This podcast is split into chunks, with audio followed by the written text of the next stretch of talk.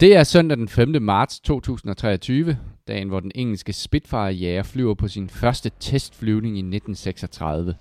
Du lytter til Eskapisterne, afsnit nummer 222. Eskapisterne er en podcast om gaming for voksne. Mit navn er Christian, min medværter er Jimmy og Kasper. Velkommen til.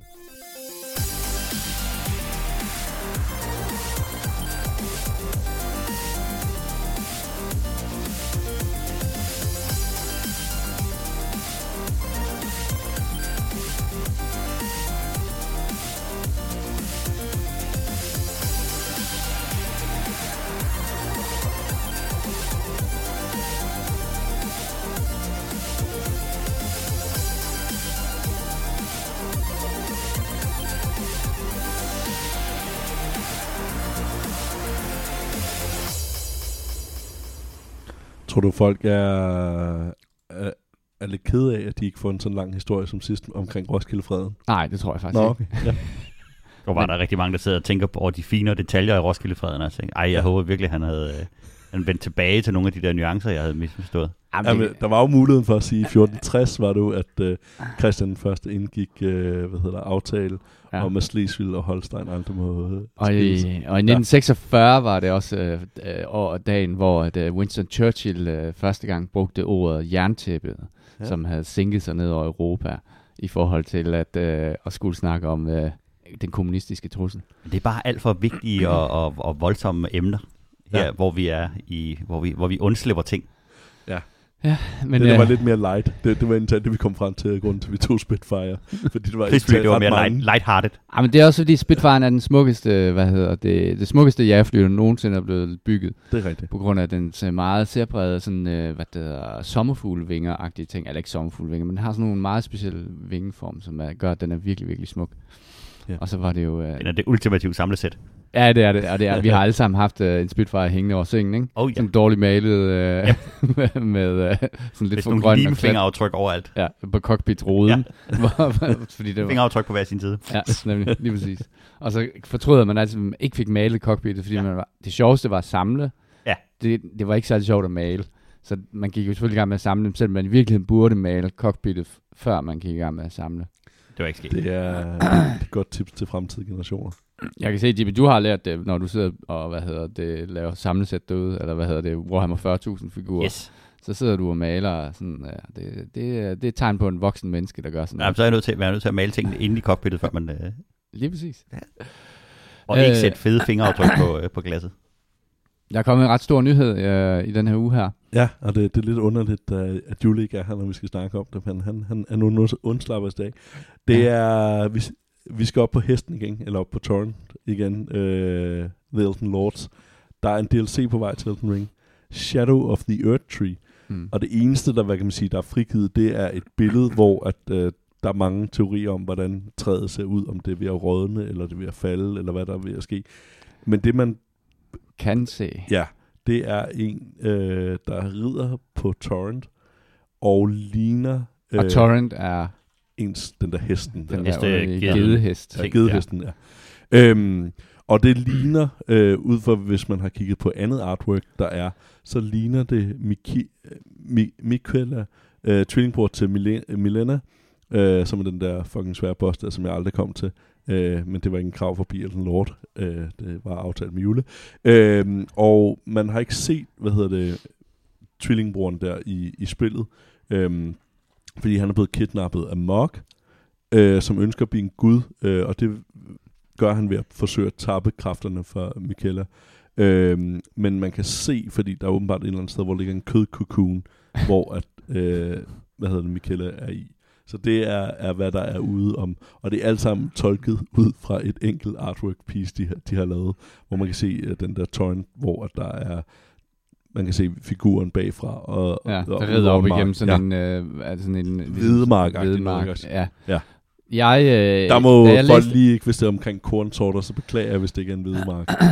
Det kan også bare være, at det er sådan noget græs, Kraver. eller sådan noget langt græs. Ja. måske.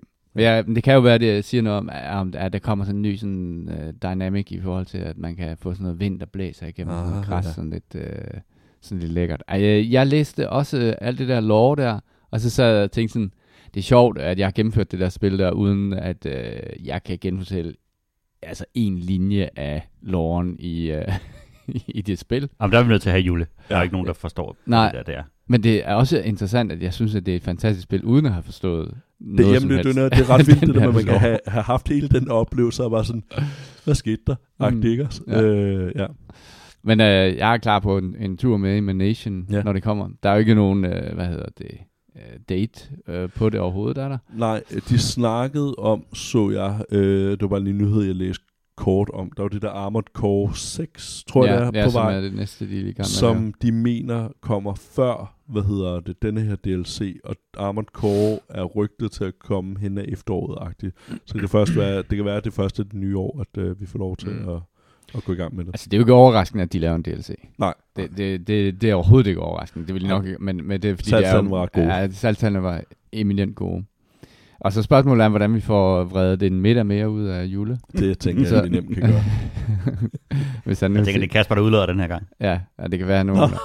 Men Ej, hvor altså, dejligt. ja, det er klart, hvis man skal beholde sin plads på The Elden Lord trone, så skal man jo så Jeg skal tænker, man det- have gennemført det her også. Ja. Hvis man skal Ja, putte selvfølgelig. alt i, jeg, jeg hader, så skal vi jo have et tidsaspekt, og så sige, så skal man nå det før Jule.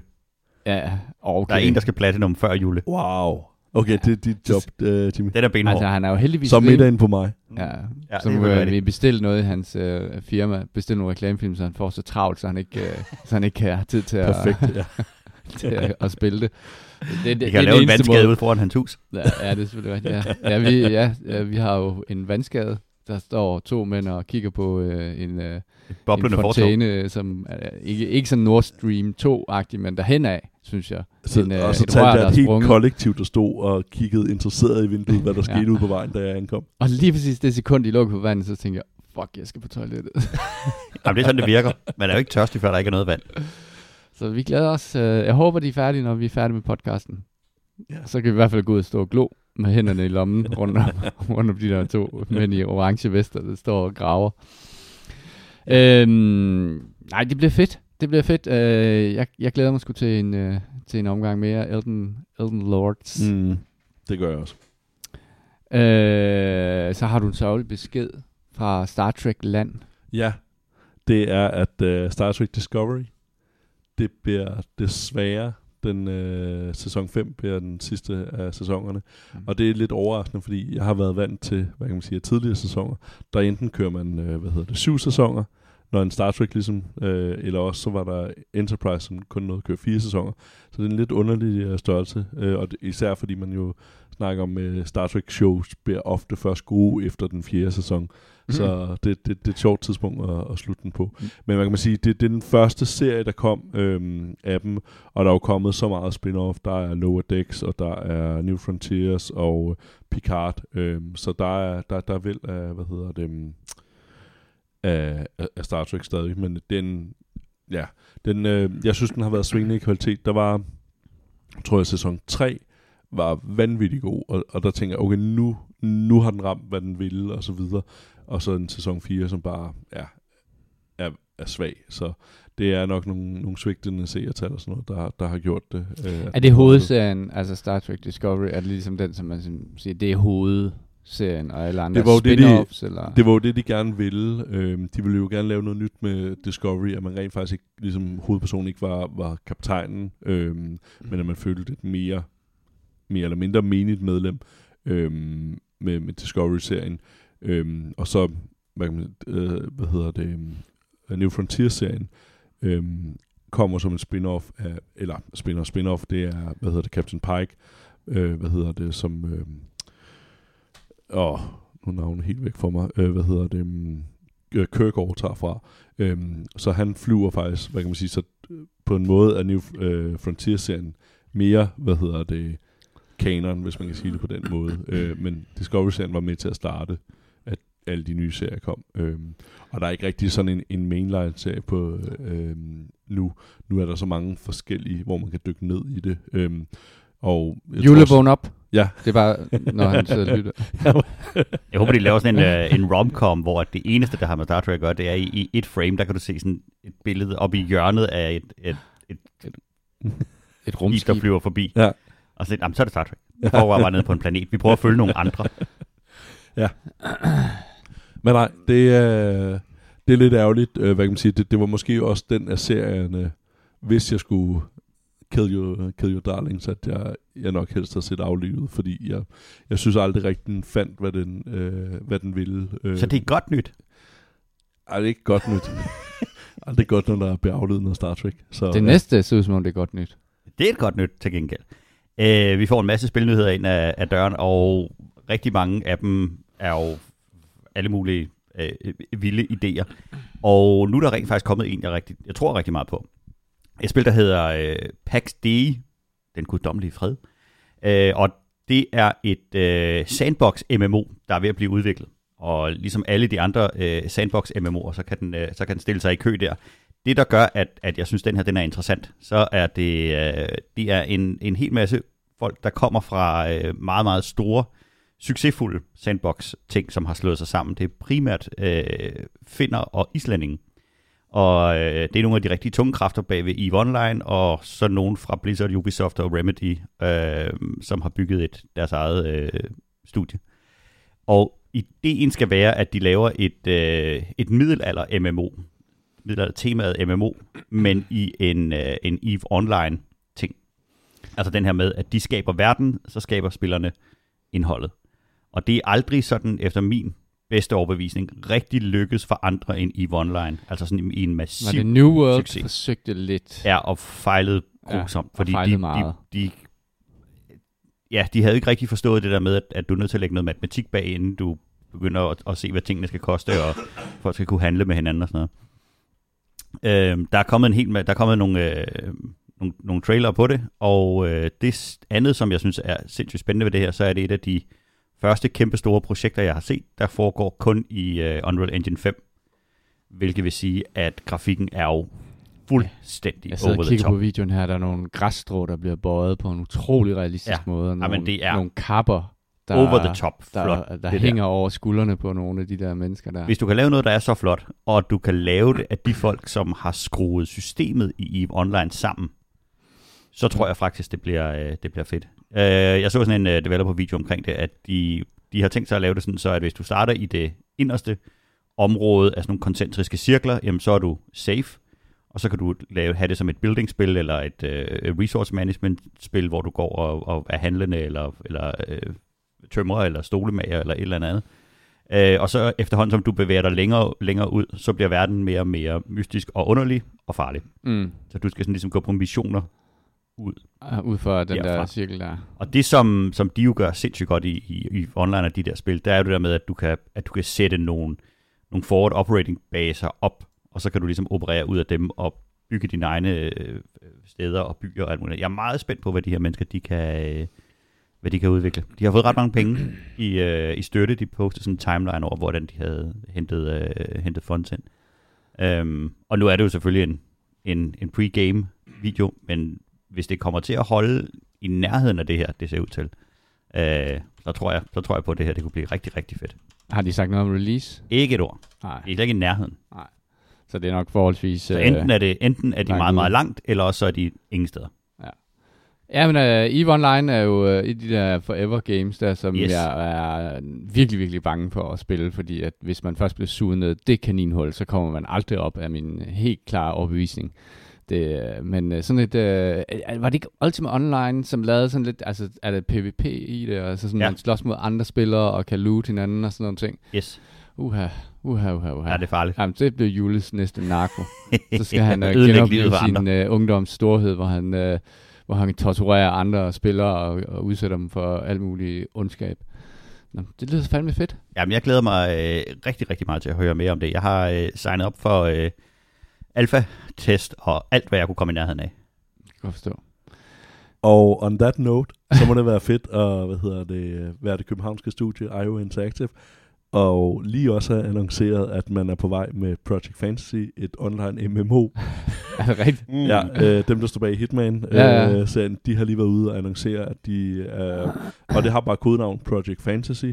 Øh, man kan se en lille, hvad hedder det, det eneste der er, det er en, øh, Skal jeg se ja, et billede, hvor man kan se en dværg og en øh, elver og et øh, menneske. Øhm, og det er det, og så fortæller de lidt om, at de gerne vil lave den, en, en online øh, MMO. Øhm, og det, det, de gerne vil opnå, det er, hvad kan man sige, den følelse, man havde, når man sad i kælderen og spillede D&D og så videre. Øhm, det, der indtalt er mest interessant nu, det er at dykke ned i, øh, i jobopslagene, der er relateret til det her, og så ligesom prøve at afkode, hvilken retning de går. Men det, de ligesom vil gøre, gøre, gøre det er, at de vil genskabe den magi, der var i forhold til, øh, når man spillede det her ned i kælderen. Men jeg tænker, det, det, det er nok en lille smule irriterende, at der så kommer dem, der har lavet EVE Online ud og siger, hey, vi har tænkt at lave en, on, øh, en MMO, ej, jeg vil sige, Fedt. at jeg, jeg håber, at dem, der laver Pax Day, de er kommet lidt længere, fordi at, uh, som du siger, AOI, IO Interactive, de, uh, de leder efter en senior game designer, en environment artist og en combat designer, Og lead gameplay programmer. og en product manager. Ja, så der er, Vi er, der er, vi er der nok vej på, uh, på den fordrukne hvad, idéplan. hvad er det for noget med MMO'er? Er de på vej tilbage nu? Er, er, altså, Åbenbart. Det er sjovt, fordi der er jo uh, hitraten for MMO'er er jo ret lille, ikke? Altså, Mm. mm. det, det er fandme meget få af dem, som rent faktisk uh, bliver hængende efter de første, det første halve år. Så er der så bare sådan en klippe, hvor at... Uh, Ej, en meget stor great spiller, på dem, ikke? Ja, jo, det er der virkelig. Altså, der er, hvad er det, Elden, Elden Ring, eller hvad fanden hedder det, Elden... Elder, Elder Scrolls, Elder Scrolls. Online, ja. som blev hængende, ikke? Og så det der Final Fantasy, og så fortsætter... Ja, World of Warcraft kører vel stadigvæk sådan rimelig godt. Ja, det er kæmpe stort. men, der, men altså, der har godt nok været mange Der misser. er mange imellem. miss, ikke? Jo, det er der. Nå, skal vi snakke lidt om, hvad vi har spillet? Nej, der er en nyhed mere. Nå, du har flere nyheder? Ja, ja. Jeg har også en nyhed, men den tror jeg egentlig væk. Jamen, det er, hvad hedder Ej, havde jeg det? glædet mig til. Nå, Vi okay, elsker jo var at snakke om øh, krypto.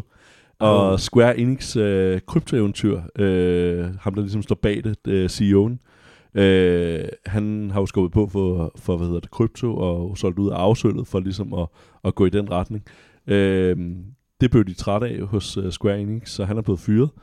Mm. Øh, men det er kun ham, der er blevet fyret. De har stadig tænkt sig at hvad hedder det, fokusere på, på krypto. så det var, det var en dejlig lille nyhed, jeg tænkte, vi lige kunne runde. At, øh, det var ikke, fordi oh, man havde skiftet retning. Det var, fordi man stadig synes, at øh, det er åbenbart øh, stadig det fedeste. Okay, de der Funko Pops, kender dem, dem Ja. elsker vi alle sammen, ikke? Det er dem, der står og fylder ind i farvecigarer. og Små figurer med store hoveder. Ja, de der Jamen, store jeg, jeg, jeg, jeg er på en eller anden måde fascineret af dem, og på en måde overhovedet ikke interesseret jeg i dem. overhovedet ikke interesseret. Nej, okay. jeg synes, de er ulækre. Ja, okay, så, Nå. så er det ikke bare mig. Nej, men, øhm, nå, men åbenbart har de lavet så mange af dem, og det sælger ikke så godt mere. Så hvad hedder det, der er, Kotaku har skrevet en artikel om, at, øhm, at det faktisk øh, er så dyrt for dem at have dem stående, øh, at de vil tabe penge, hvis de kørte dem ud i butikkerne, hvor de så ikke bliver solgt. Så derfor er for 30 millioner Funko Pops nu på vej ud i sådan et, øh, en, øh, en losseplads, hvor de så, hvad hedder, fordi det, det kan bedre betale sig at afskrive dem øh, på den måde, øh, ved at smide dem ud. Så hvad hedder det, det kan være, at øh, på et tidspunkt, så er der nogen, der finder sådan et kæmpe lager af Funko Pops på en losseplads Det i, bliver øh, ligesom med den der med, hvad Californien. hedder det, um, hvad, med den der, hvad hedder det, E.T.-spillet der, hvor de også gik ud og fandt de, Lige præcis, ja. Ja, at, lige at præcis. Atari der, der skulle også uh, skaffe sig af med en masse uh, ting for, for at kunne afskrive. Har I, køb, har I sådan nogen, der er fristet af, når man går ind i de der butikker, man ser alle de der kæmpe figurer? Der er jo nogle af dem, som er helt vilde. Øh, Jeg ved ikke, der- hvor det skulle stå. Nej, Og det, Jeg vil kigge også på mig, så tænker jeg, at der er lavet så mange af dem, så pludselig så er der en eller anden, hvor man tænker, den fi- filmfigur eller fantasyfigur eller et eller andet betyder enormt meget for mig, og så kunne man have den stående, ligesom de andre dimser, jeg har stående alle mulige steder. Ja. Men Jeg har aldrig rigtig set den. Plus, at jeg synes også, at de ligner alle sammen hinanden. Altså, jeg kan huske, jeg så sådan en, der altså var... snakker vi Funko Pop? Eller Nej, nej, de, generelle generelt de der, Ja, ja, yes. hvad det hedder, figurer, der, der findes. nej, det er noget helt andet. De der nemme figurer Ja, og sådan Og noget. de er for vilde. Ja, de er ret vilde. Jeg, jeg, jeg, hvad var det hed? Der var det der... Um, B2, eller hvad fanden hun hedder, hende der fra det der japanske computerspil. Øhm, og det kan jeg ikke huske. Men jeg stod og Snakker kiggede... du R2-D2 eller BB-8? Nej, nej, hvad er det? Nej, den hedder... Og hende der replikanten, Replikanten. Nier Automata. Ja, Nier Automata, ja. Det så jeg sådan en, øh, jeg tror den var 40 cm høj eller sådan noget, og så tog jeg den ned og stod og kiggede på den, og så, så synes jeg, der stod 400. Det stod der ikke, der stod 4.000 kroner for den der figur der. Så, What a steal! Med, med rystende hænder satte jeg den på plads igen, fordi det, Så havde det været en uh, prototyp satellit fra Ørsted. det var... Det, Altså, jeg kigger, jeg, der er mange af dem der, man kigger på, og så tænker, den kan, oh, hold kæft, de er flotte, eller man kan have sådan en, en Alien stående, eller en, ja. En Terminator, eller sådan Space et eller andet fra Marine. barndom der, men nu er jeg jo nået op i en alder, hvor det første, jeg tænker, når jeg tænker, den skal støves af.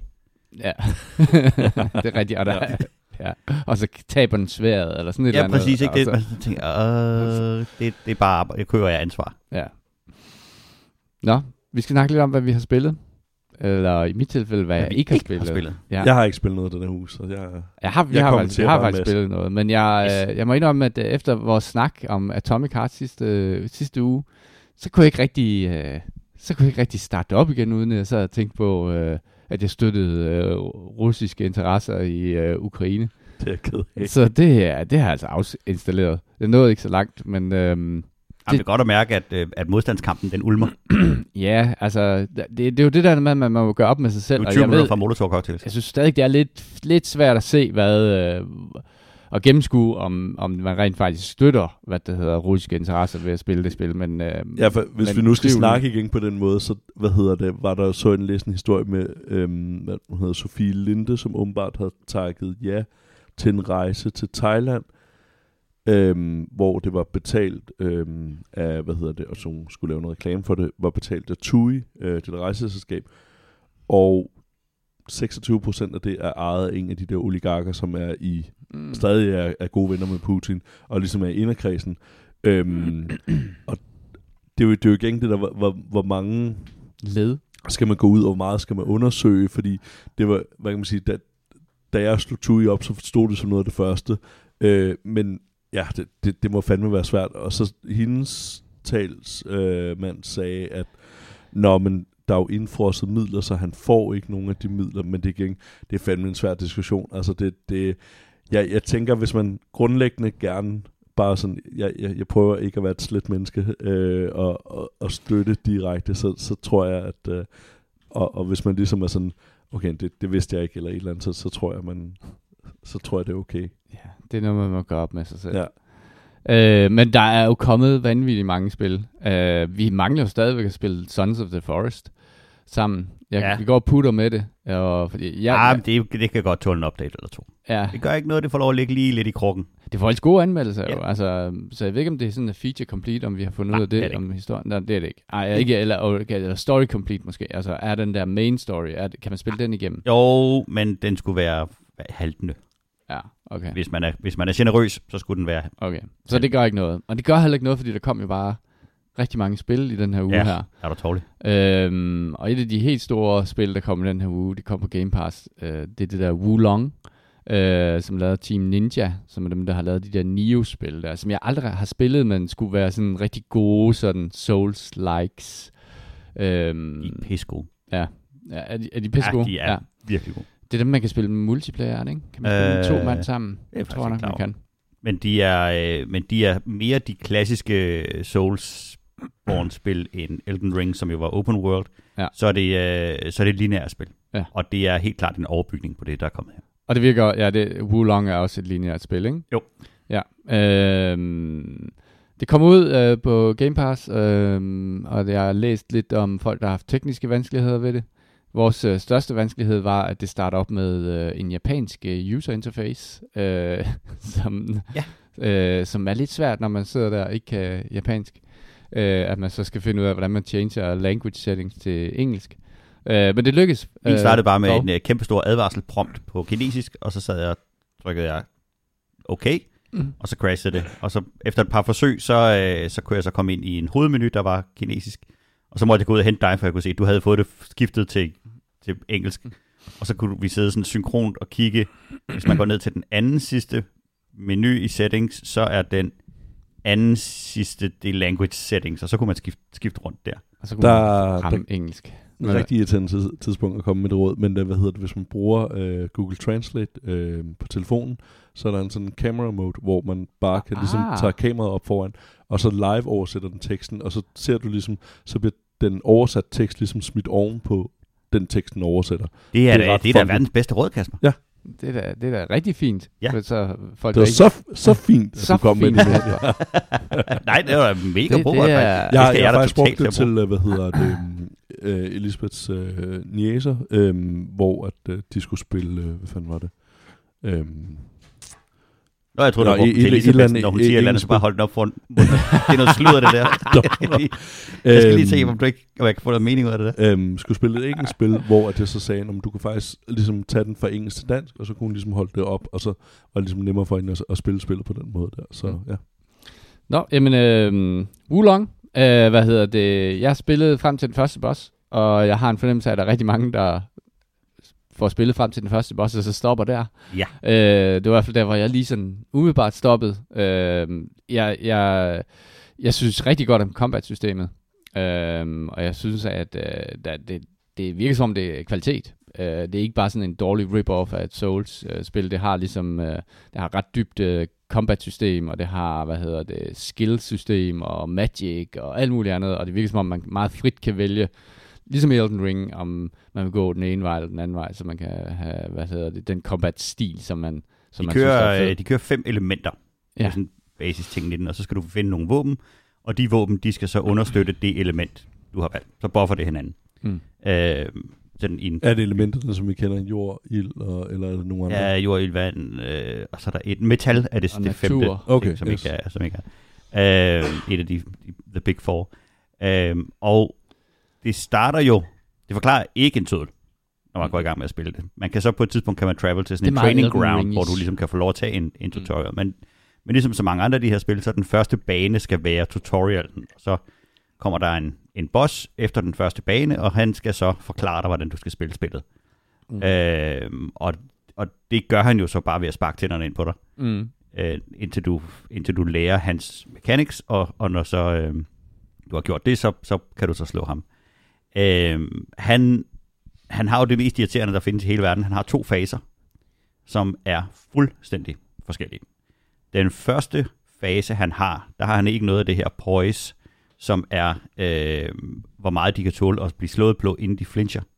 Så der kan man, der kan man stunlock ham ved light attacks hele vejen. Så du kan faktisk tæske ham hans første fase ved kun at være aggressiv.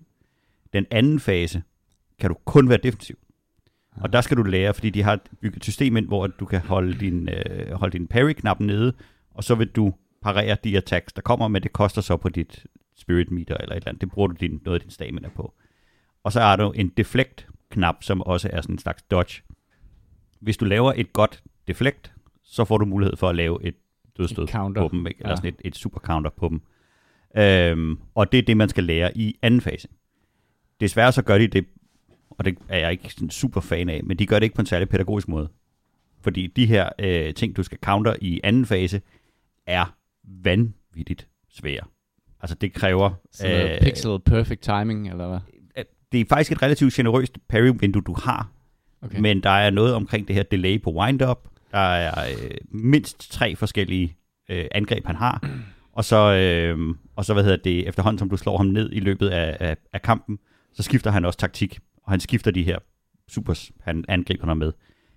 Det synes jeg er lidt harsk, mm. hvis du skal lære folk det her. Og der er gået lidt for meget, efter min mening, er der gået lidt for meget mode i det der med, at der er en boss i starten, der skal være så svær, så mm. folk holder er op med at spille det. gatekeeper. Ja, ja. præcis sådan så, at, at og det er fint, hvis, hvis folk gerne vil, vil spille det på den måde. Der er jo et øh, kæmpe spoiler, der er et trick til at, at slå ham i anden fase. Igen, spillet prøver at lære dig noget, men det vil du aldrig nogensinde fatte, medmindre du læser op på det ved siden af. Ja. Det er, du har sådan en, en øh, din hjælper er sådan en, øh, en, en lille dreng med bind for øjnene, så du kan selv høre, hvor meget hjælp han er. Øh, og han, han fortæller dig nogle ting undervejs. Ah. Og når han siger noget bestemt til dig, så skal du trykke på to knapper samtidig, så vinder du kampen. Nå. Men det står ingen sted. Og, og Ah. jeg ved ikke, hvem der har opdaget det. Det var ikke mig i hvert fald. Var det sådan, du slog ham? Ja, ja. Fedt. Og Det det, er i anden fase, eller Jamen, hvad det er man fordi, inde i anden fase, der, der, fylder, der fylder sådan et spirit meter op. Det håber jeg bliver patchet, så det ikke bliver for nemt for folk. Jamen, det er det. Det håber de fjerner. Der fylder sådan en spirit meter op, og når den der spirit meter ligesom er fyldt op, så skal du, trykke, så skal du udløse det, og så kommer den der, så kommer din øh, patronum, eller patronus, eller hvad fanden det hedder, sådan en super spirit animal, du kalder ned, og så hjælper det dig til at, at slå Ah. ham. Øhm, og det er det, der er lige, det er det, du skal lære. Ja, i den der. Hvordan man bruger sin super. Ja, Okay. øh, de viser dig den bare. Hvad er det for nogle knapper, man skal trykke? Det er øh, Y og B Y og B. på Xbox-controlleren oppe i, Ja. i toppen, og så kan ja. du få forskellige, og så vokser det så derfra. Øh, jeg sad i går og slog hovedet imod ham der, øh, bossen, i rigtig, rigtig lang tid, indtil man jo så slår ham, og så tænker, nå, det var sådan. Og bagefter, så, så virker det jo ikke så svært, men det er, det er, en, det er, en, det er en hård læreperiode. Der er nogle flere tricks i det til det. Øh, og efter man har slået ham, så åbner spillet, så får du øh, titles, Mm. så starter det op. Ah. Ah. Så får du ti- Så titelskærmen. får du Ja, ja, ja. title screen. Ja. Og så går de ellers i gang med at bygge ovenpå og ovenpå og ovenpå. Og der, der viser spillet sig rigtig, rigtig meget i, øh, i, sin, i i sin dybde. De har et vanvittigt komplekst combat-system. Øhm, når man spiller den første bane og spiller forbi den første boss, så kan det godt virke som om alt du skal i spillet, det er bare at lave det der deflect på deres øh, supers, og så slå dem Mm. øh, bagefter. heavy. og, og, men der er nogle, øh, der er nogle, nogle, nogle symbioser og noget, øh, nogle kaskadevirkninger af, af items og magic og alt muligt andet, som, som kan gøre det super nemt eller super svært for dig, alt hvordan du har, du har spækket dig ud. Det er også virkelig vigtigt, hvor meget armor du har på, for eksempel. Om du er over eller under 30% belastning. Ah, Øh, om du med, hvor hurtigt du roller. bevæger dig og alle de der ting. Øhm, jeg nåede forbi den fjerde boss i går. Gjorde- du det? Ja. Hold da kæft. Jamen, den første boss er, er svær. Den anden Ja. ja. boss, sådan en abe, der går helt bananas, den tror jeg, jeg skulle tage fem eller ti gange. Den tredje boss tog jeg første gang, og den fjerde boss tog jeg anden gang, jeg var der. Og det er ikke fordi, at jeg er god til det. Jeg er virkelig dårlig til den slags spil. Men de er bare markant nemmere end Mm. den første boss. Der er ikke nogen af dem, der har anden fase, for eksempel. Nej. Og, øh, og, og, og man kan i det her, det, og det er ikke sådan super duper spændende, men du kan overlevele dig. Mm. Det kan sige, hvis du gider at grinde, Det kan jeg godt lide. og bare slå, slå de samme tre mennesker ihjel i en time, så kan du få 5-10 levels, og så kan du få nogle bedre skills og nogle bedre spells, og så pludselig så begynder det hele at, at virke bedre. Og så er der sådan et, øh, et morale ting, de har i spillet med, hvor, hvor mange gange er du gået uden at blive slået oven i hovedet. Altså basically, hvor længe kan du gå uden at blive pandet ned. Så stiger der sådan et lille morale meter midt i skærmen, Ja. ja. og hvis det er meget højere end den fjende, du møder, så har du en kæmpe fordel. Hvis det er så højere end dit, så har du et kæmpe problem. Mm. Så skal du ud og, og grinde en masse små mobs, indtil du i hvert fald er på niveau i det der. Den går fra 0 til 25, øhm, og, og du skal være på niveau med de mobs, du slås med.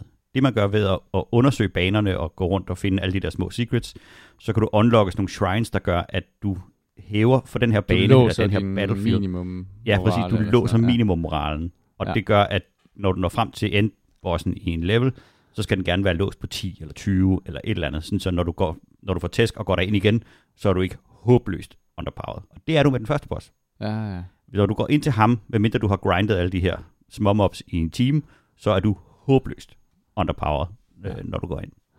Øhm, det minder mig mere om sådan en fighter, hvor du skal kunne nogle komboer.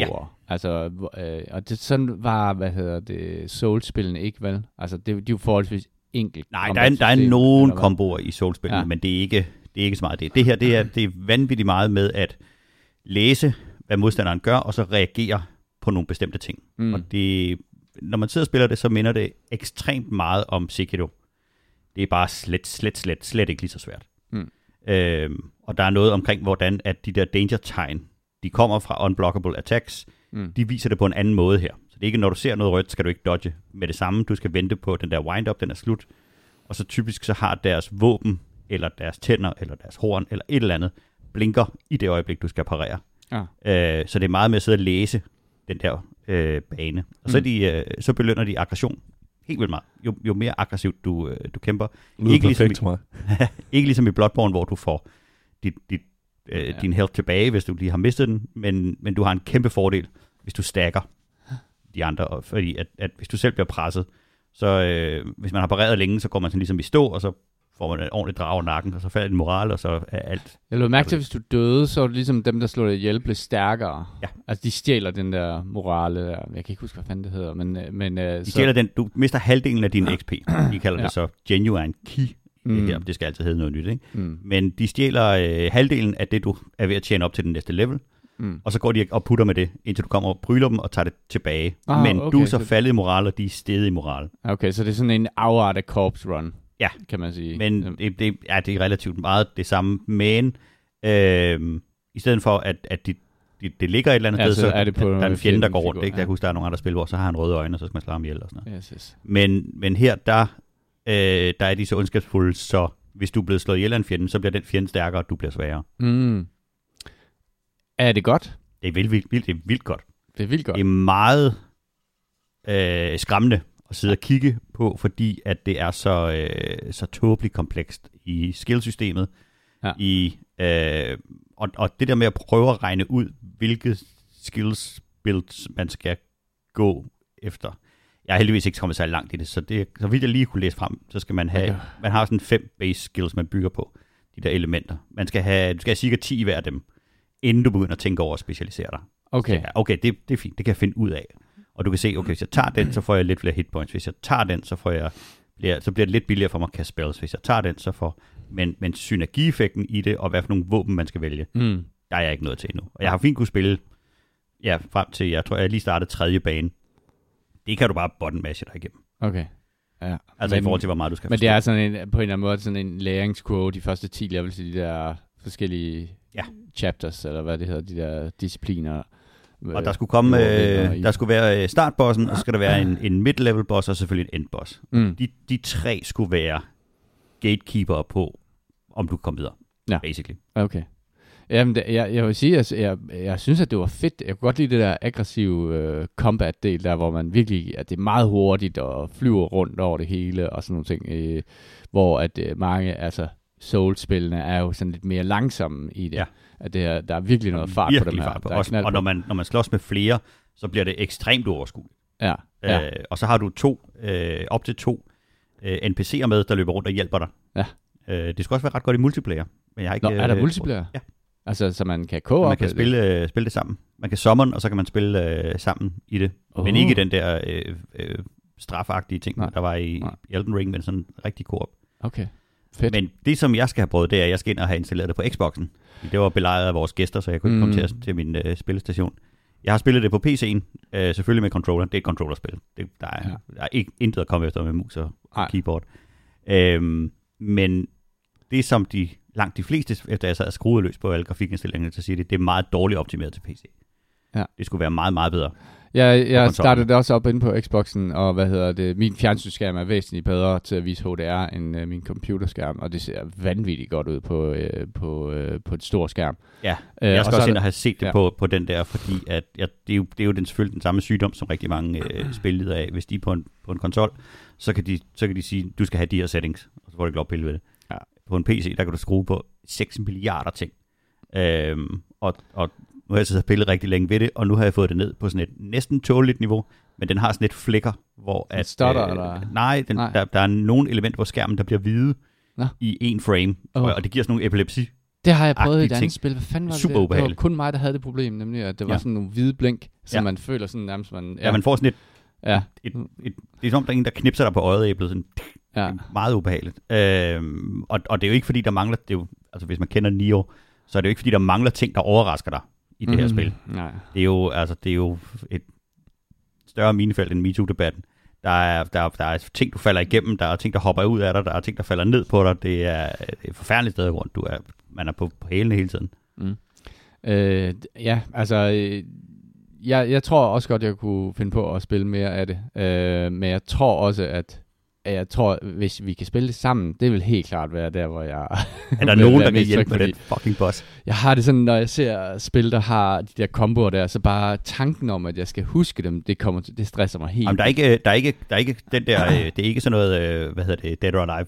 Nå, komboer, det er ikke sådan BB, eller Street Fighter. Nej, nej, nej, nej, nej. X, øh, Du har et combo. attack, Ja. ja. og så har du et øh, spirit attack, som er sådan et, det, det tager lidt længere wind-up, og Ja. ja. hvis de er slået ud af poise, så er det det, du skal bruge. Okay. Så laver de sådan en vanvittig hurra, og flyver ja. rundt og hopper 20 km op i luften og stabber ham med pinden. Og Ja, Det er meget, øh, det er meget kinesisk, japansk øh, fighter ting, Ja. ja. ikke? Og så Ja. ja. og sådan øh, cutscenes, det er meget med en, en mand, der kommer flyvende på en hest og råber et eller andet, og så kommer der en drage, og jeg, kunne ikke, jeg fatter.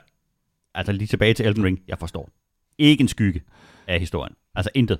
Men man kan jo... Man, det er jo også som, ligesom en del af de koncepterne for de der spil, Ja. ikke? Man skal helst ikke forstå en skid af som, det. som i alle andre spil, så, øh, så, så kan man i hvert fald se, altså arbejdsforholdene i det feudale Japan, det var meget, at du skulle stå på et bestemt sted, og så kigge i en retning, og vente på, at der var nogen, der snes op bag, bag på dig. Ikke? Og når man har slået nok af dem ihjel, så møder du en deres øh, general, og han står så øh, typisk oppe på et, på et podie i en arena, med armene over kors, og venter på, at der kommer nogen, der vil slås med ham. Sådan er det. Der er cross progression på det, så hvad hedder det, din uh, progression ja. på PC rører ind på uh, konsollen. Det er jo også lækkert nok. Og så uh, overrasker det mig faktisk lidt, at det er på Game Pass, men det er det. Uh, så det er jo en god måde for folk ind i butikken, uh, i hvert fald til at, ja. at få det første, sådan, fordi det er, sådan rimelig, man, det er rimelig sådan power rush. Jeg så allerede, der er et, øh, man kunne høre season pass. Jeg har ikke kigget ind i, hvad det er, men, men der er jo bare noget. Ja, fedt. Der er ikke noget Øhm, power rush ved det spil der. Du, der kommer frem til den første boss, så bliver du banket ned i jorden som en pæl. Ja, det, det, det er rimelig, øh, der er rimelig kontant afregning der. Øh, jeg har spillet, øh, eller jeg har fundet et rigtig, rigtig godt spil, øh, som hedder Phantom Brigade. Øh, det kom ud som demo, og så dagen efter, at det var, havde været ude for demo, der releasede det faktisk. Øh, og man kan købe det på Steam. Jeg købte det på Steam, og der var det faktisk også ovenikøbet 20% nedsat. Øhm, det er en, det er den, det, det, jeg tror, det er det XCOM-spil, jeg har, har gået og længtes efter i rigtig lang tid. Øhm, og let efter, øh, og det er mega fedt. Øh, det er Battle Mix, øh, sådan nogle robot-krigere, øh, man styrer, som bliver, har sådan en pilot, der sidder inde i. Øhm, og historien er, at man er en del af sådan en rebelgruppe, der skal forsøge at genindtage et område, de har tabt mod de onde, som har de onde battle mechs. Øhm, og det der er ligesom det nye i det her, der hvor de fornyer genren, det er, at øh, de her battle mechs, de har sådan noget super avanceret software, som gør, at de kan se 5 sekunder frem i fremtiden. Så de kan forudse, hvad fjenderne gør. Øhm, og det bliver så øh, udmyndtet i sådan en gameplay, hvor at du har sådan en lille timeline nede i bunden, hvor du kan spole de der 5 sekunder frem og tilbage. Og så kan du se, hvordan fjenderne har tænkt sig at bevæge sig, og hvem det har tænkt sig at skyde på. Øh, og det giver et ret sjovt øh, og ret interessant øh, gameplay, fordi at du øh, kan se, hvornår de har tænkt sig at skyde. Det vil sige, hvis du ikke er der, hvor de har tænkt sig at skyde, så kan du flytte øh, din, din battle mech et andet sted hen. Så vil de selvfølgelig rette sig ind efter det, og, og så vil der komme en altså, ny timeline, kan man sige, hvor de så måske vil gøre noget andet. Men det kan også være, at de bare fortsætter på den sti, som de har gjort. Øh, og det er faktisk ret fedt. Øh, det er også lige lovligt komplekst og svært at overskue, når man sidder og har fire battle mechs, så alle sammen bevæger sig på en gang. Men det gør, at du kan lave sådan nogle rimelig sindssyge manøvrer, hvor du for eksempel kan med en bandvæk, som har et shield, lige løbe ind og hæve dit shield i det sekund, eller det split sekund, hvor han skyder, sådan at den bliver deflektet, så den ikke rammer den anden battlemech, der står bagved, så han kan løbe et, skridt hen og skyde ham i hovedet med en shotgun, eller sådan noget der, den, den stil. Øhm, det er lavet sådan noget lidt, øhm, lidt tegneserieagtig grafik. Det er sådan 3D isometrisk set ovenfra, hvor du sådan kan panorere kameraet rundt og sådan noget.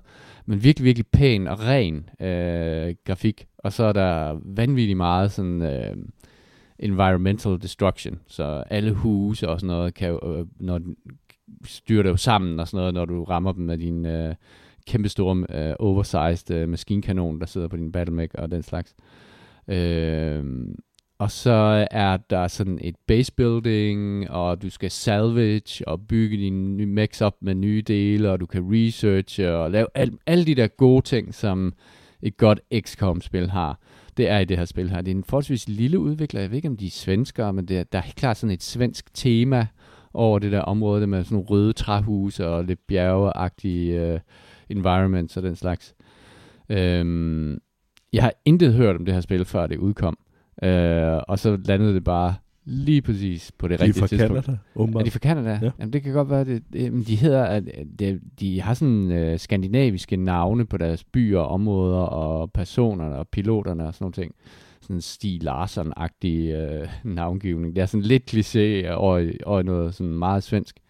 Men øhm, altså virkelig, virkelig fedt spil. Øhm, som jeg har forelsket mig helt vildt i. Og, og så også, fordi det kom ud af det blå. Altså, jeg havde intet hørt om det her spil før, at, øh, at øh, jeg bare tilfældigvis faldt over det. Og jeg havde sådan en, en fornemmelse af, ah, det er nok sådan noget, det er sgu nok sådan ikke så gennemført, fordi rigtig mange af de her turn-based spil, for der, er- der er en del af dem, ikke? halter jo på øh, dybden, kan man sige, både øh, i combat-systemet, eller det der base building og research-delen og sådan noget, men det virker som om, at det her, det har bare det hele fra A til Z. Øh, det er pissefedt spil.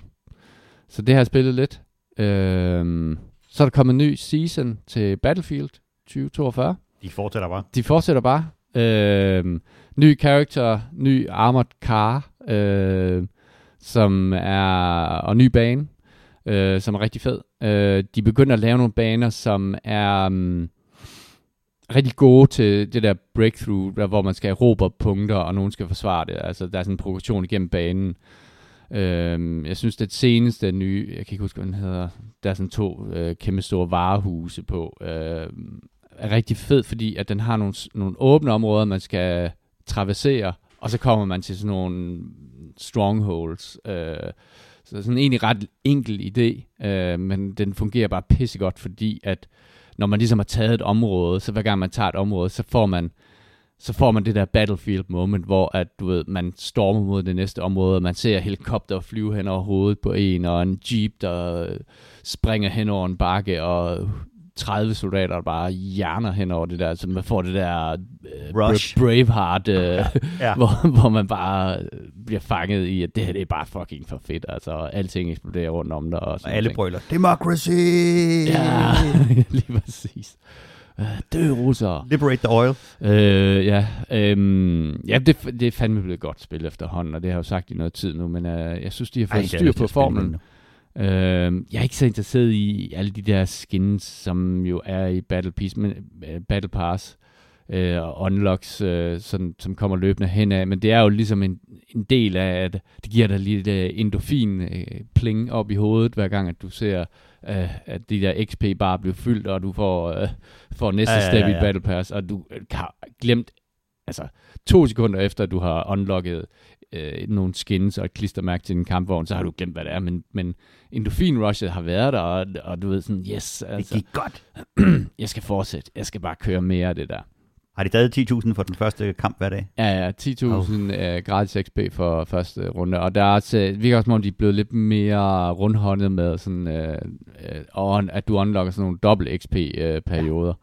Så når du, får, når du rammer en eller anden, så, kan han, så står hans XP i gul, og der er dobbelt så meget af det, ikke? Det er også, altså, det er jo Men- gratis. Ja, det, det er fuldstændig gratis, ja. Øh, men shooting i det er skide godt, og øh, de har også lavet, de er gået tilbage til at inddele alle de her hero classes i deciderede classes, så der er support og assault og sådan nogle andre ting, så det, man er mere, man er mere rene, rene i de funktioner, som de forskellige karakterer laver.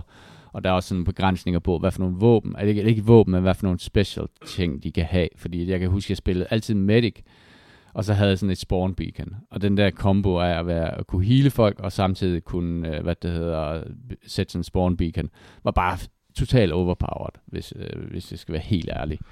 Må jeg spørge om noget? Mm. Havde det ikke bare været... øh, Er, er det som at spille det gamle Battlefield, altså det forrige iteration af det? Altså med alle de ændringer, som de lavede til De trækker det i hvert fald Ja, tilbage ja. til noget, som minder mere om, øh, Mm. om de, hvad det hedder, de tidligere versioner. Jeg, jeg, jeg kan ikke huske, hvad den hed. Var det Battlefield 3, som er sådan Modern Warfare-agtig? Yep. Kom, øh, ja, så var der jo Battlefield 1, som var første verdenskrig, og så det der anden verdenskrig. Firen var også sådan en moderne ja, en, så tror det jeg. minder meget... Lige sat et par ja, år ja, frem det, det minder mere og mere om træerne, som også går for at være sådan en, en klassiker. Det, var, det Ja. tror jeg faktisk også var den, hvor jeg rent faktisk hoppede på og spillede Ja. Battlefield. Ja. Øh, Det var den, der havde, havde den der metro-bane, ikke også? Ja. Jo, yes, det var Og det. der er også, øh, hvad hedder det, de har også, øh, de har jo det der portal-system, hvor de tager gamle baner fra andre, hvad hedder det, hvad hedder det, Battlefield-spil ind, hvor du faktisk kan spille hele, hvad det er, nogle af de allerførste, det første 2. verdenskrig i Battlefield, alle de gamle baner er der, og sådan nogle ting. Øh, så det der med, at de kan, de, har, de, kan, de kan trække nogle af de gamle baner ind i nogle særlige modes og sådan noget, er meget, meget fedt, men ja, det er meget ligesom træerne. Det ser bare bedre ud, altså grafikken er bare væsentligt bedre og så kan de ikke sådan helt trække i land på det der med, at de er gået ind på, at, at det er heroes, altså det er sådan nogle hero characters, og det, og det har altid været lidt mærkeligt, når man ligesom møder sig selv på slagmarken, fordi at det gør man jo, fordi der er, altså godt nok er der, jeg tror der er 12 eller sådan noget, ikke? men du siger, det er, at vi er alle sammen mennesker, og vi møder et andet menneske. Ja, eller også Ja, ja, er men- alle replikanter, og det Ja, er præcis. Du, der, man får bare den der fornemmelse af, at man er kloner. ja, man er lidt Så klon der er fem er der på den samme side, og så er der otte er der på den Ja. anden side, og I ligger og skyder. Altså, det, Så har jeg lagt mærke til, at de begynder at lave meget sådan, hvor at mange af de skins, du unlocker, gør dig mere til at være sådan en generic badass soldier, med, hvor man har sådan en full fa- face hjelm på, så man faktisk ikke kan se ansigtet. Så man har mere den der fornemmelse måske, at, at, at, at man møder ikke en med nøjagtigt den samme haircut og skæg som en selv, øh, men at, at det er mere sådan en soldaterklasse, man møder på, på slagmarken. så det er ikke ligesom at være hipster i kødbyen, hvor alle ligner hinanden. Ja, øh, der, ja, det kunne være fedt, hvis de lavede sådan en beanie og en, øh, et lille twirly mustache. Ja. Øh, og, og, jo.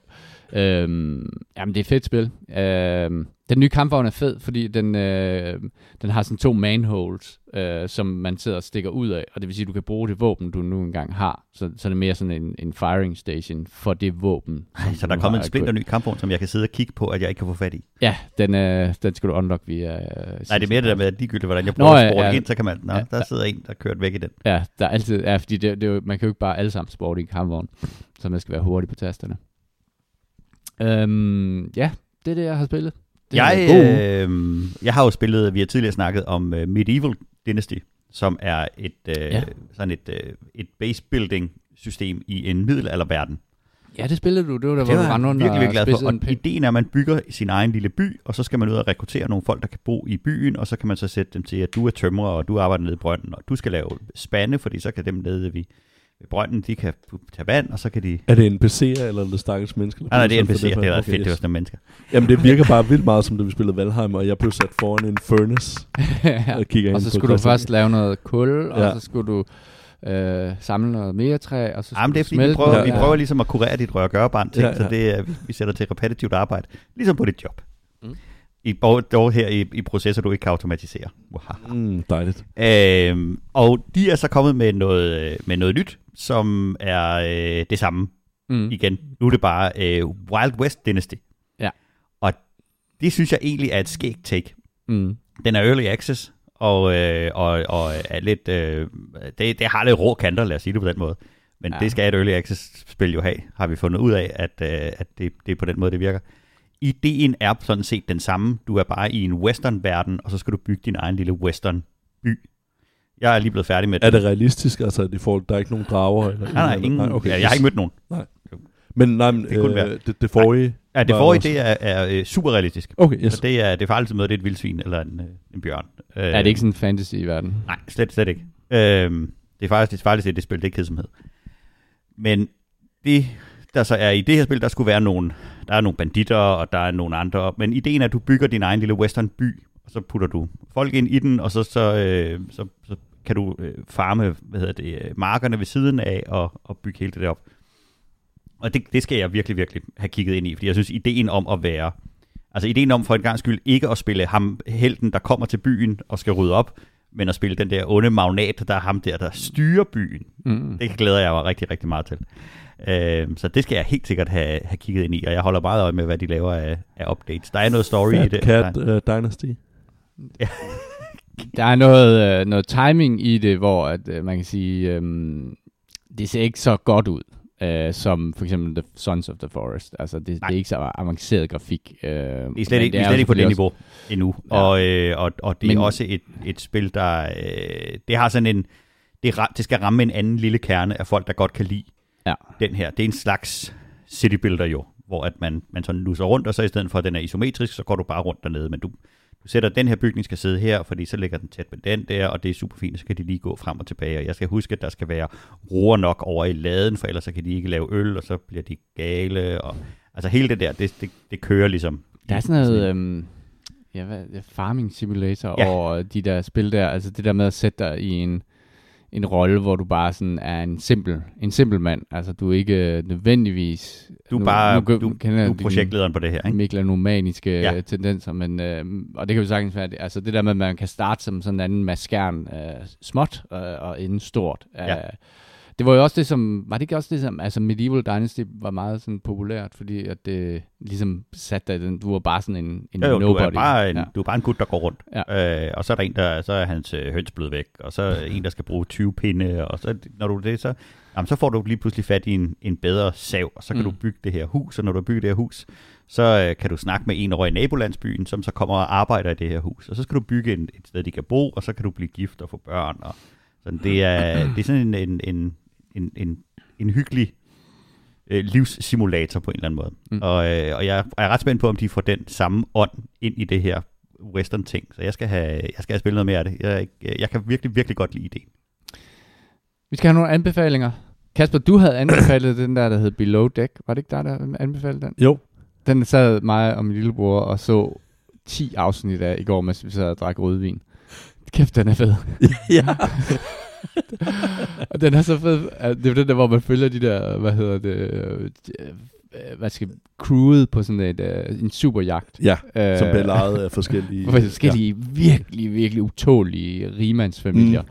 Mm. Øh, som er utålige på deres helt unikke område. Og det, som er dejligt ved den der, det er jo, at man, man ser jo øh, de der folk, når de går rundt nede i køkkenet og sådan noget, og bare tænker, hold kæft, nogle idioter. Ej, nu har de, nu har de kastet op deroppe, og nu har de, altså, nu... Øh, Det er smukt, nu, ikke altså? Ja, og altså, det, det første sæt af, af ham der, altså sådan, øh, ej, det, det, det, det skal man bare se. Det er reality-tv på den fede måde. Ja, præcis. Det, jeg synes det, var, virkelig, det det var virkelig, virkelig underholdende. Det, det, det, det, man, skal, man skal lige ind i, øh, i den der måde, hvor de, øh, de klipper meget hurtigt i den der serie, der, for, også for, selvfølgelig for at få det til at, at få dramaen frem. Ikke? Men man bliver lynhurtigt involveret i både deres kærlighedsliv imellem hinanden, og hvem der flirter med hvem og sådan noget, og de, de har altså haft nogle kamerafolk, som har været vågne til lige at De, ramme de fanger rigtige- fandme gode ting, ja. de fanger virkelig de der små bitte, hvor, de lige, hvor man lige kan se nogen, der kigger ud af øjenkrogen på en eller anden, og så ved man præcis, at nu synes hun ikke, det er fedt, at, øh, at øh, den nye pige står og flytter med min kæreste og sådan noget. Og så de der gæster der. Altså, hvis man, ikke, hvis man tror, at rige mennesker er træls, så skal man, og gerne vil have det bekræftet, så skal man i hvert fald se det der. Fuck, var de træls, de der rige mennesker. Jeg, jeg er glad for, at den Ja. bliver samlet op, den Ja. her. Ja. Den er fed. Ej, nu er jeg nødt til at se det. Men øh, Kasper, du har selvfølgelig en ton. Ja, Ton på listen jeg, jeg har ikke fået spillet noget, men øh, jeg har fået til gengæld set en masse. Øh, den første øh, er Er det som jo måde at gå til det på, Kasper. alle har snakket om øh, i, i så lang tid. Nu er den endelig kommet. Øh, The Whale. Øh, Brendan Frasers tilbagekomst. Øh, hvad Alle hedder elsker det? ham. Alle elsker ham, det, det, det, det tror jeg ikke rigtig, vi kan diskutere til. Han, han, er, han er bare en lovely person. Øh, fantastisk.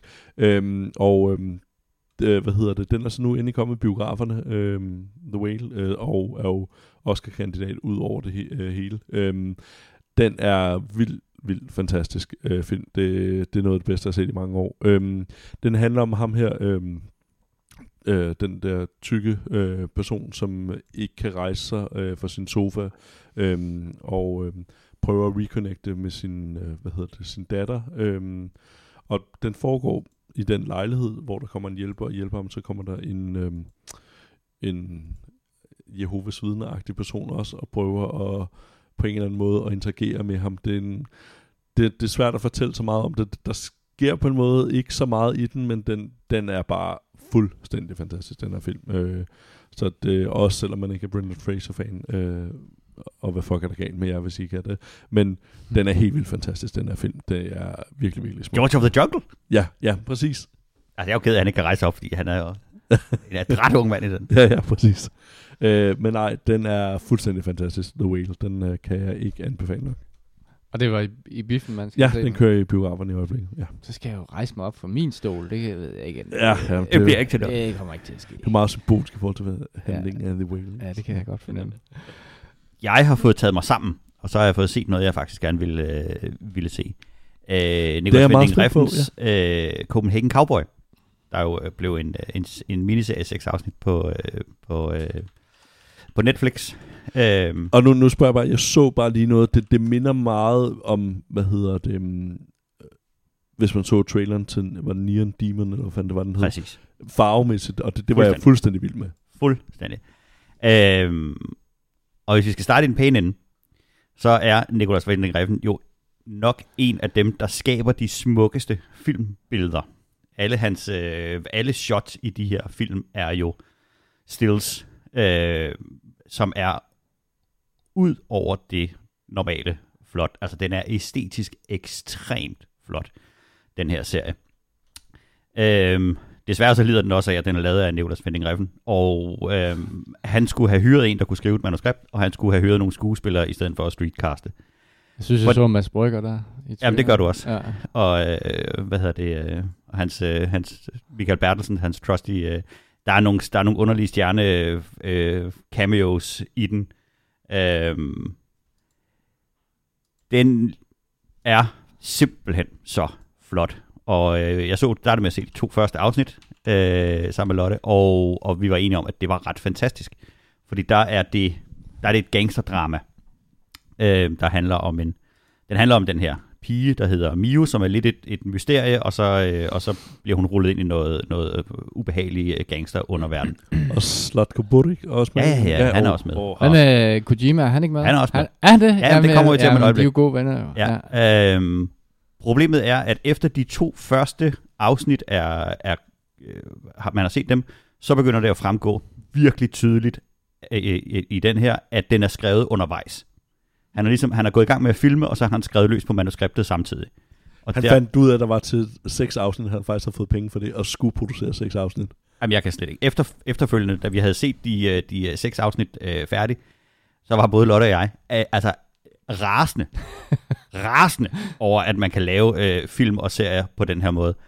Og så er der sådan en halv times, hvad hedder det, øh, dokumentar bagefter, som ikke rigtig er en behind the scenes, men sådan en, en øh, hvor de interviewer skuespillerne, interviewer Nicolas, og, og viser en masse cuts fra, hvordan de har lavet billederne og alt sådan noget her.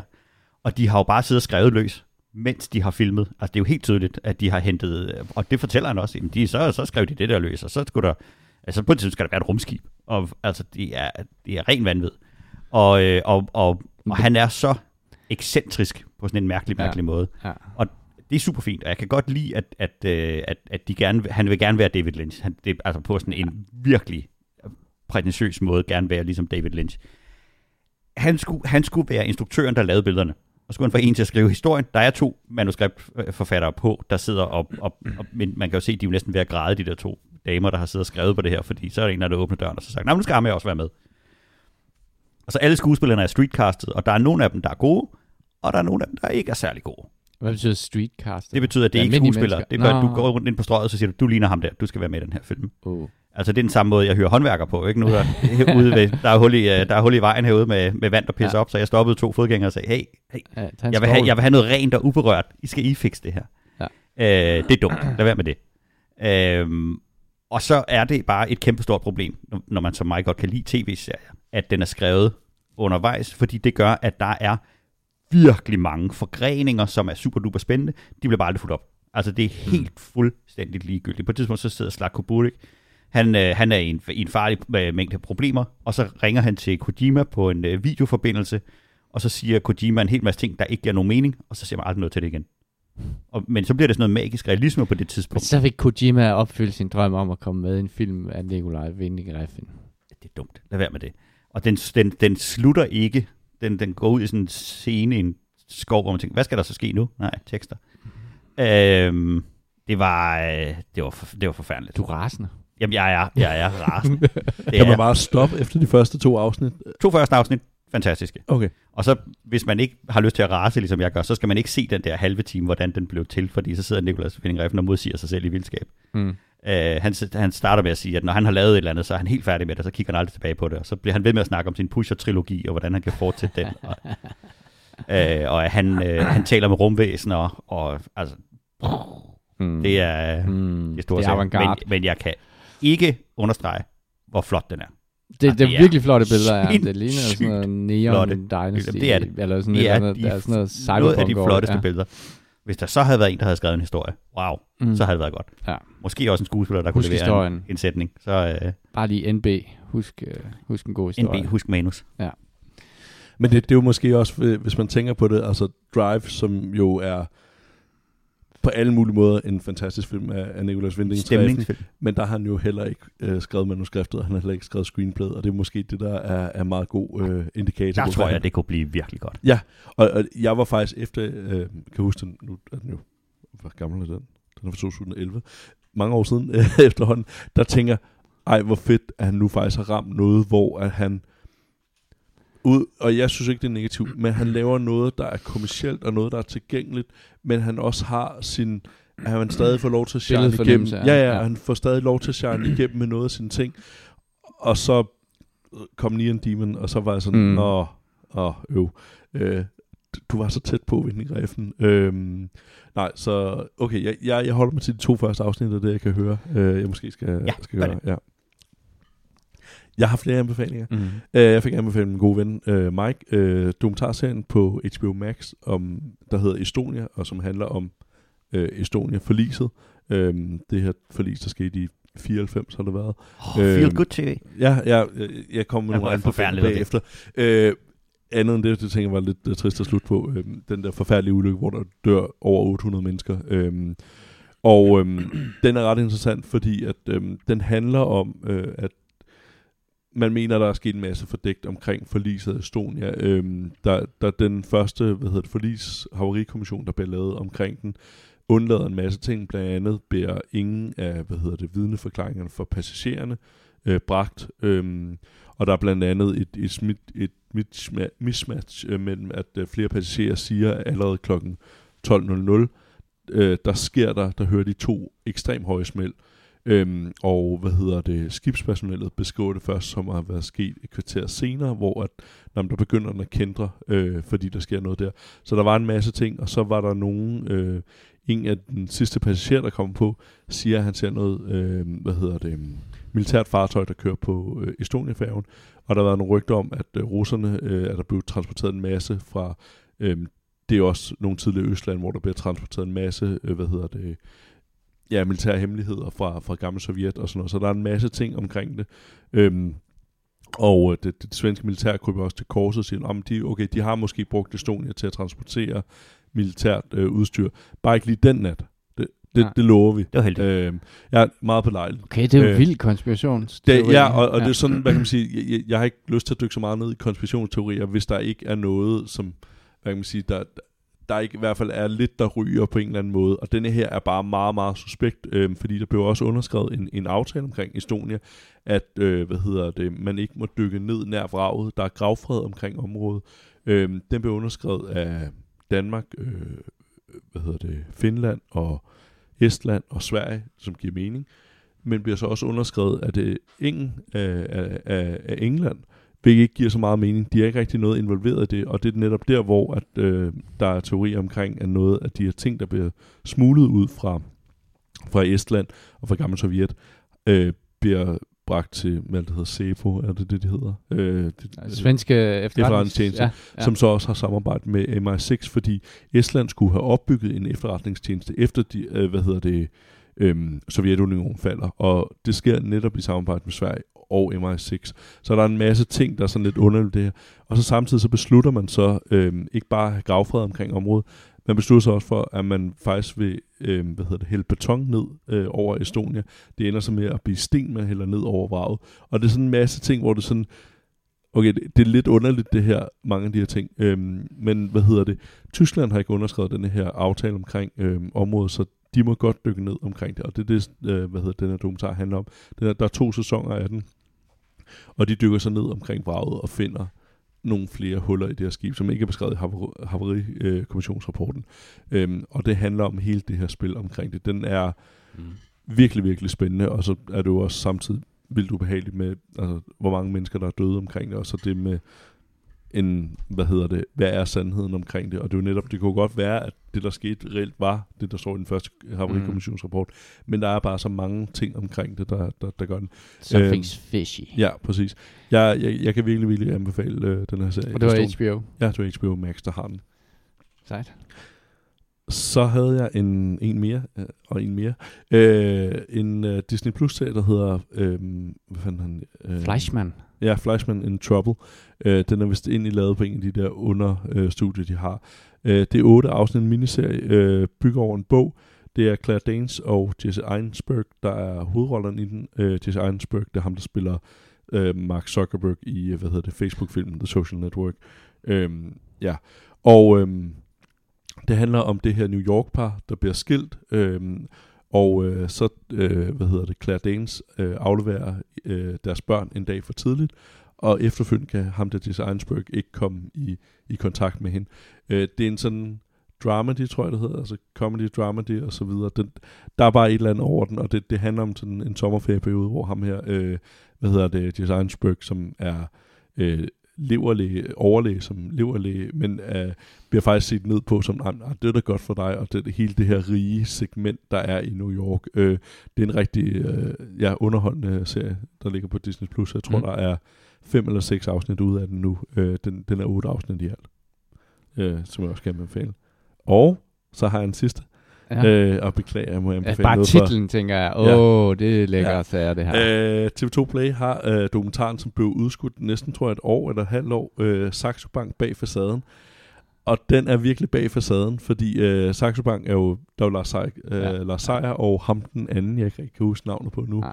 Øh, men de, de starter jo Saxo Bank øh, sammen, og jeg vidste ikke, Lars Seier har jo ikke nogen uddannelse, men har har haft en bar nede på Ibiza og beslutter sig lige pludselig for, jeg vil da gerne prøve at lave noget af det der smart infart med at sælge nogle øh, ting øh, og, og Købe råbe. nogle aktier. Ja, ja, og købe nogle aktier, stå og Køb, råbe. køb.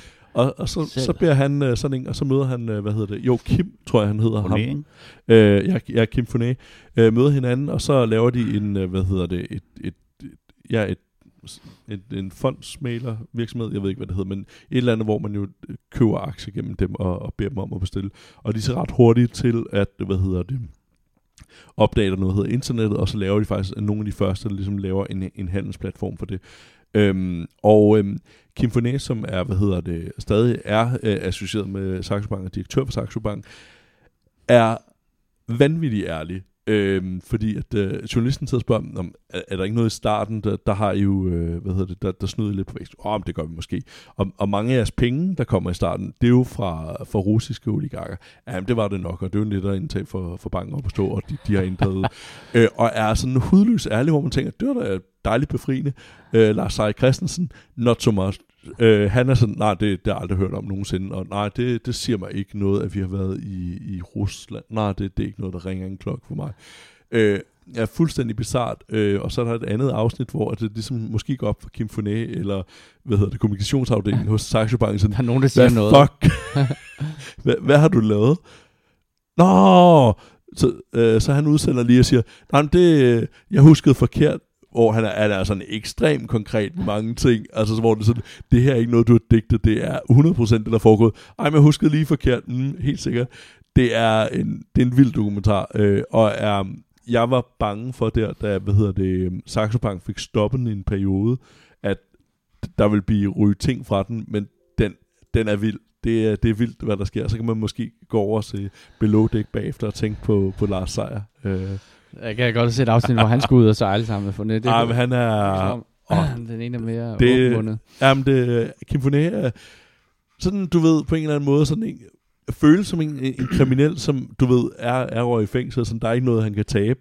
Men han er jo direktør for Saxo Bank i dag, øhm, og, og, og øh, har, de har jo sådan en lang historie omkring, blev, hvad det, øh, Jens Olof Jersil for, for Boston med en periode i 90'erne, hvor at det, det går ret skidt for Saxo Bank efter det, men så får de deres banklicens, og de, de hvad hedder det, har nogle optagelser, hvor at, øh, at Saxo Bank måske mest er en bank, hvor at, øh, du faktisk spiller mod banken, og altså sådan en form for casino, hvor Kim Foné også siger, jamen det kan man vel godt kalde det en lille smule form for casino, det vi laver. Det, den er vild, den er vild, altså fordi han bare er, og jeg ved ikke, og det, det er ikke bare et interview, det er over mange interview, hvor han bare er, hvor jeg sidder og tænker, det er, jeg er ikke sådan særlig vild med, med, med, med hvad hedder det, Kim Foné og det hele, men efter den, så var jeg sådan, det var sådan dejligt, øh, Ærligt. du, ja, ærligt, og det var sådan, det kan jeg ikke lade være med at respektere på en eller anden måde, og, så, og, og Lars Seier Christensen, som er lidt mere eftertænksom i det, altså han, la- han er ikke dum og ligesom indrømmer nogle af de Mm. der ting der, men Som- Kim Foné er bare full blown. Og det der, øhm, så har vi en afsløring der. Jamen det er jo ikke bare alene det, vi gør. Vi har jo faktisk også snydt med de her penge, altså på en eller anden måde, så han bare lige tager sådan en historie. Ej, det er jo vildere end det. Nu, nu skal du bare lige høre. Den, den er vild, den her dokumentar. Kan man blive øh, retsforfulgt, når, øh, hvis man har siddet og sagt sådan nogle ting? Ja, Men jeg, jeg ved hvis det man ikke. har trukket tilbage bagefter, så kan man måske ikke, eller hvad? Jeg, jeg tror, der skal ret meget til, selvom Mm. hvis du har sagt det, så kan du være en febervildelse eller et eller andet. Men Ja. ja. to afsnit, når den ligger på TV2 øh, Play, den er, den er vild. Den kan virkelig anbefales. Den er, det er helt vildt fantastisk. Sådan. Og, og det er ikke fordi, hvad kan man sige, journalisten har lavet det. Øh, jo, journalisten har lavet en masse gravearbejde, men øh, det behøves man ikke, når man kan have siddet og få Kim Fonet til at bare åbne posen. Det, det er altså godt. Smukt. Fedt. Øhm, så tror jeg, vi nåede nået igennem dagens program.